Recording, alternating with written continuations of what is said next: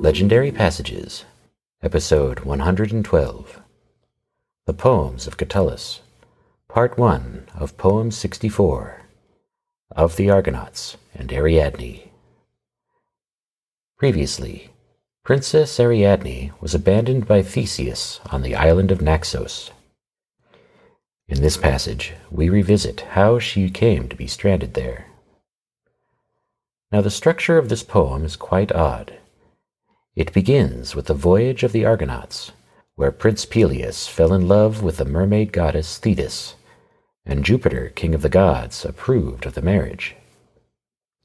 The people of Pelion Thessaly abandoned farm and field and gathered at the palace for the wedding of the hero and goddess.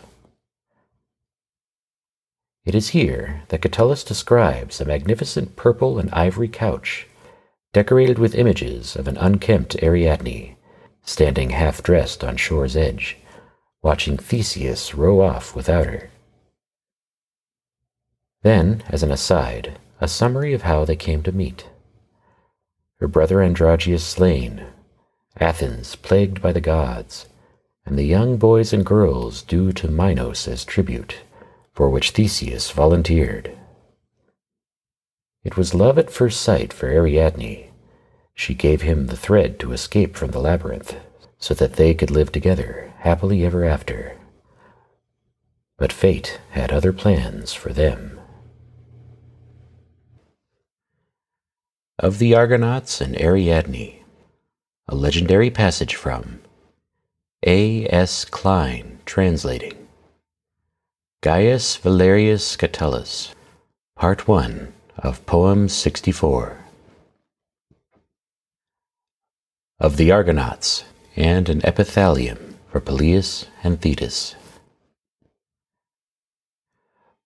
Once, they say, pine trees born on the heights of Pelion floated through Neptune's clear waters to the river Phasis in Aeetes' borders, with chosen men, oaks of the Argive people, hoping to steal the golden fleece of Colchis daring to course the salt deeps in their swift ship, sweeping the blue waters with fir wood oars. The goddess herself, who guards the heights of the city, who joined the curving fabric to pinewood keel, made their ship speed onwards with light winds.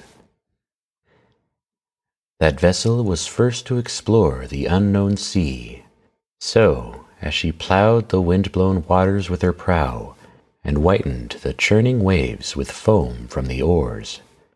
The Nereids lifted themselves from the dazzling white depths of the sea, amazed at this wonder of ocean.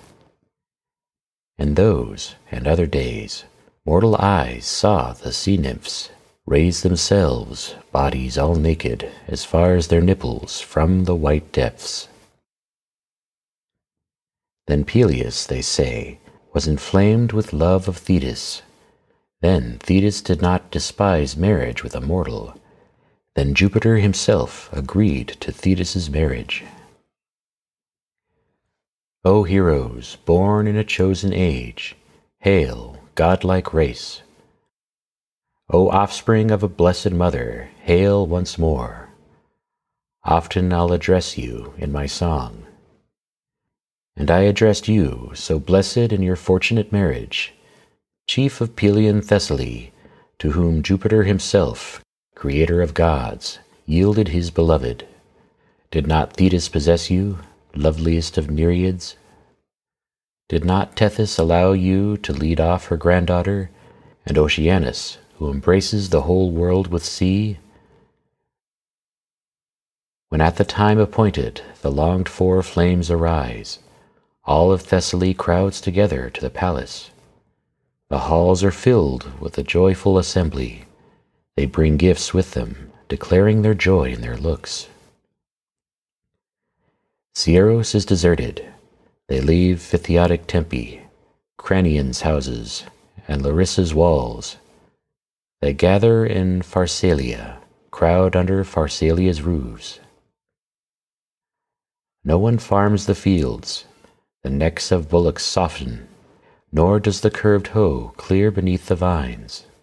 Nor does the ox drag earth onward with the blade, nor does the sickle thin the shade of leafy trees. Coarse rust attacks the neglected plough. But the palace gleams bright with gold and silver through all the rich receding halls. The ivory chairs shine, cups glisten on tables, the whole palace gladdened with splendor of royal wealth. In the midst of the palace, a sacred couch, truly joyful for the marriage of the goddess, gleaming with Indian ivory, stained with the red dyes won from purple murex. The cloth depicts in ancient forms, with marvelous art, in all their variety, the excellence of gods and men. Here are seen the wave echoing shores of Naxos, Theseus aboard his ship vanishing swiftly, watched by Ariadne, ungovernable passion in her heart, not yet believing that she sees what she does see, still only just awoken from deceptive sleep, finding herself abandoned wretchedly to empty sands. But uncaring the hero fleeing strikes the deep with his oars, casting his vain promises to the stormy winds. The Minoan girl goes on gazing at the distance, with mournful eyes, like the statue of a Bacchant. Gazes, alas, and swells with great waves of sorrow. No longer does the fine turban remain on her golden hair. No longer is she hidden by her lightly concealing dress. No longer does the shapely band hold her milk white breasts, all of it scattered, slipping entirely from her body plays about her feet in the salt flood. But, not caring now for turban or flowing dress, the lost girl gazes towards you, Theseus, with all her heart, spirit, and mind. Wretched thing, for whom bright Venus reserved the thorny cares of constant mourning in your heart. From that time when it suited warlike Theseus, leaving the curving shores of Piraeus, to reach the Cretan regions of the unbending king. For then, forced by cruel plague, they say, as punishment to absolve the murder of Androgeus, ten chosen young men of Athens and ten unmarried girls used to be given together as sacrifice to the Minotaur. With which evil the narrow walls were troubled until Theseus chose to offer himself for his dear Athens, rather than such Athenian dead be carried undead to Crete. And so in a swift ship, and with gentle breezes, he came to great Minos and his proud halls.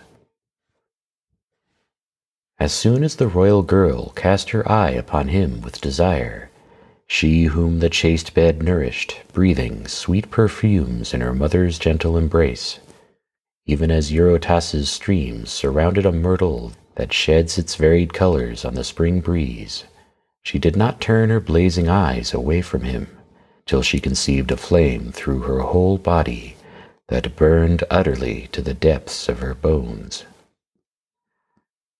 Ah, sadly, the boy incites inexorable passion in chaste hearts, he who mixes joy and pains for mortals and she who rules Golgus and the leafy Idalia, and she who shakes the mind of a smitten girl, often sighing for a blond haired stranger. How many fears the girl suffers in her weak heart! How often she grows pallid, more so than pale gold. As Theseus went off, eager to fight the savage monster, Either death approached or fame's reward. Promising small gifts, not unwelcome or in vain, she made her prayers to the gods with closed lips. Now, as a storm uproots a quivering branch of oak, or a cone bearing pine with resinous bark, on the heights of Mount Taurus, twisting its unconquered strength in the wind, it falls headlong, far off, plucked out by the roots, shattering anything and everything in its way. So Theseus upended the cornered body of the beast, its useless horns overthrown, emptied of breath. Then he turned back, unharmed, to great glory, guided by the wandering track of fine thread, so that his exit from the fickle labyrinth of the palace would not be prevented by some unnoticed error. This passage continues next episode with the homecoming of Theseus and Ariadne's curse.